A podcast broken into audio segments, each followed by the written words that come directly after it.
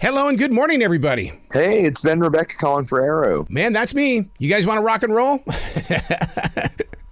We're doing fantastic, man. You guys out on the road? What you guys out doing? Yeah, we are here in New York. We're doing uh, a lot of uh, big press push for our book, and we are so excited to be here. We can't thank you enough, Arrow. We're so excited. I can't thank you guys enough in the way that we need this book right now. We need a place of escape. We need a place where we can step in and kind of chuckle in ways that we haven't done in a very long time. We've been under Oh, a lot so of pressure. say.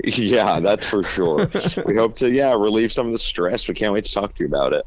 It's going to become water cooler conversation. That's an old radio term, but at the same time, it's also going to become conversation on the social medias because people are going to say, Did you read that book yet?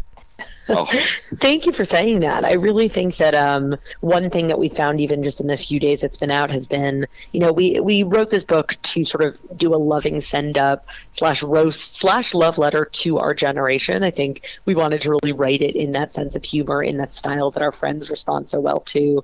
Um, but one thing that we found is, you know, our parents, our parents' friends, grandparents, people of all ages have reached out being like, I know exactly what that feeling was. I remember so distinctly, you know, the first time my friend got a great job and I tried to be really happy for them, but I was so jealous, or, you know, the first time that I felt imposter syndrome at work. So really trying to strike that balance of, you know, making it feel really laugh out loud funny, but also things that everyone can really relate to and talk about in pieces you can share even among your family. Well, the one thing that I've taken note of a lot lately, especially at, you can see it at Starbucks, you can see it even before people watch a movie. Everybody's got a book in their hands right now, and a book mm-hmm. like this is really going to lift them to a newer level.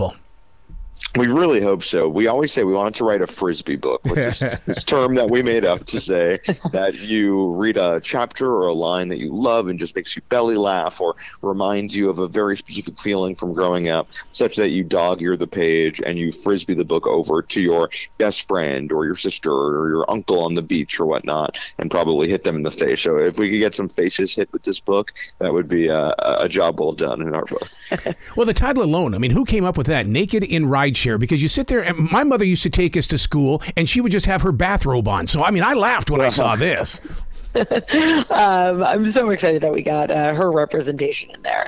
no, I mean we we really tried to we wanted to capture the feeling of you know being in your 20s and just like not feeling like you know what you're doing. So we always describe that as being in the back of an Uber pool while everyone around you is in business casual, heading on to work, and you somehow haven't even remembered to put on your pants. yeah, yeah, that's me. I have these dreams all the time, man. It's like I forgot to put my pants on. Now, do, you, do you guys have writers' dreams as well? It's like where you wake up in the middle of the night going, "Oh my god, thank God I got out of that one because that that felt too real." Oh my God! Last night I woke up from a dream that we were getting studio notes and didn't have pen and paper, so we couldn't write anything down. Yeah, that's that's a lot of what takes up our uh, our anxious mind. When you say Rebecca, Absolutely. I mean, we also wrote on the Tonight Show for a couple of years, and that feeling of you know, Lin Manuel Miranda's on the show in ten minutes, and you forgot to write something for him. That that uh, I can't imagine going away anytime soon. Anywhere you can talk about that if these 30 different stories are going to turn into little episodes on Netflix or Hulu because I mean it's got that kind of quality to it. That's so nice of you to say, Arrow. Yeah, we do have some stuff in the works by way of uh, bringing some of these stories to screen. So we're always curious if you read through and you can sort of guess, oh, maybe that's the one that uh, you know I'll I'll see on TV in a few years. Uh, if that's the case, uh, we will be running back to your show to share more details. For now, it's a little bit under lock and key, but that's certainly the hope. Some of these characters we just love and want to live with further. When it comes to your creativity, Julia Cameron always talks about letting your inner child come out. I almost feel like that that's exactly what you guys did with this project. Is that you, you know mm. you know you're just letting that that that funnier side inside of you go. Look, I I, I don't want to be mundane anymore. I want to get out here and I want to have some fun. Oh, totally. The permission to get weird with it is the most fun thing I think you can ask any adult to do. And I mean, Ben and I are also a couple as well. We uh, have been dating for nine years now.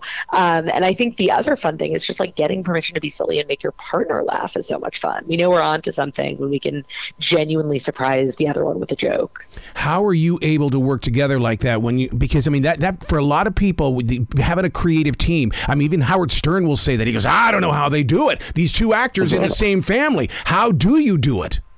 Oh my gosh, yeah, it, it's true. It's all eggs, one basket. But at the end of the day, we trust each other's taste really implicitly. So even if I have an idea that I'm a thousand percent sure is, you know, the best, the funniest story in the world, the best TV show idea, if I bring it to Rebecca and she isn't quite buying it, then my first instinct is like, oh, okay, there must be something I missed. So whenever someone uh, asks, oh, what should I look for in a writing partner? It's someone who you just trust so, so uh, intrinsically. Yeah, because that's that's what happened with my wife and I, and I think this is what opened up my heart. She says, "Don't give me any of that DJ ego crap. I know people more famous than you." And I thought this is the one. that is awesome. That's a great line. Yeah, having a partner who checks you, I think more more than anything is uh, a, a valuable investment. Do you sit around at home just writing away? Because I can't seem to put down my writing instrument.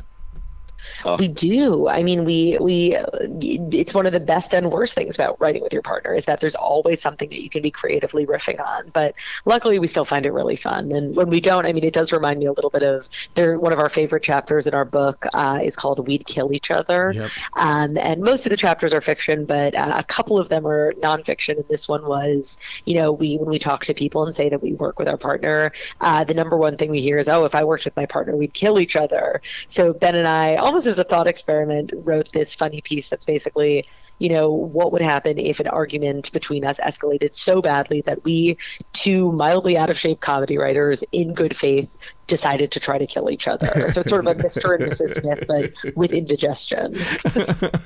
One, one of the things that caught my attention on this my last book was based on I, I always tell people it's 53 different pieces of poetry that happens to tell a story. Is that what mm-hmm. happened here? These are 30 different stories that just happened to become a book that's almost right. Yeah, it's funny. I think we set out to just uh, write stories that made each other laugh and that exposed emotional truths that we wanted to explore. And our editor, Harper Collins, actually gave us the idea to uh, tie them together as this sort of coming of age story. So they looked at them and noticed, hey, you have a bunch that are about childhood and a bunch that are about teenage years, college, you know, post grad, college, uh, uh post grad. And so it came together as this sort of string of uh, of growing up stories about being young right now and then being less and less young and trying to enter the adult world, as it were. Speaking of that, less and less young, that one of the struggles that I have as a writer is what am I going to do with all this stuff when I'm no, no, you know, no longer doing it and maybe I'm gone? Are you guys mm. facing that? Because I mean, with both of you in this together, oh my God, you've got a lot of journals that that are just sitting there.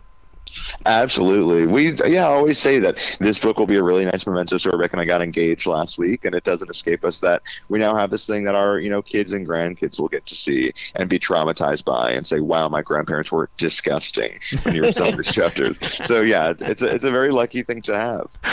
Do you do you have friends that ever look at the book and go, "You're writing about me"? I know you are. This this feels like something that I would have done with you guys. Oh yeah, yeah. I think that uh, by name, if not uh, by story. Do you find yourself being what I call silent wolves? It's like you you're underneath the brush of a tree and you're just watching life. You're going, "Oh, I'm writing about that." It's so funny you say that. Yeah, we're we're definitely observers of our friends and our communities, and we're always writing stuff down on our phones. And I think our friends have, I would imagine, a mixture of um, flattery and cringe when they see that we are taking a note about something they said. They're like, "Damn, where's that going to show up?" but but has it ever done something wrong to a friendship? Because there are, there are many people that will not come around me to talk anymore because they know I'm going to take it in and I'm going to take it to a podcast and talk about it. So they're going, "I don't want you to talk about me." Oh my gosh. Mm. Not yet, but uh, TikTok. Why, why don't we just say that? so what's what's in store for the two of you? Because I mean, every, everything seems to be going back to a normal world now with the writer's strike and the actor's strike and stuff. So what that that has got to be a brand new platform for you guys now. Oh yes, and thank goodness for it. I mean, it's it's so fantastic that it got resolved, um, and the deals seem to be ones that everyone's really happy with. Um, yeah, I mean, our our first love is TV and film, and um, that's something that we're just so excited to jump back into and you know pursue in earnest. So uh, we're gonna finish out some of this book stuff. We've been having the best time talking about it and getting people's reactions, and then you know seeing what form these stories will live in going forward. Are you guys having to do like what we radio people are doing? We have to we have to now buy this this program or this insurance of types of protecting our voice so that people can't steal it with through AI. Are you guys having to do the same thing? It's so interesting you ask. You know, AI, as we know, is one of the big wedge issues of both strikes, and the Writers Guild did a fantastic job negotiating and negotiating until um, they got protections that we feel really comfortable about, at least for now. So we don't have to do anything on our own. We're very lucky to be part of, uh, as far as we're concerned, one of the most amazing guilds in the country who has our back. Everybody has their favorite place to read a book. Is it okay to tell my listeners that, hey, if you want to read it in the bathroom, take it in there?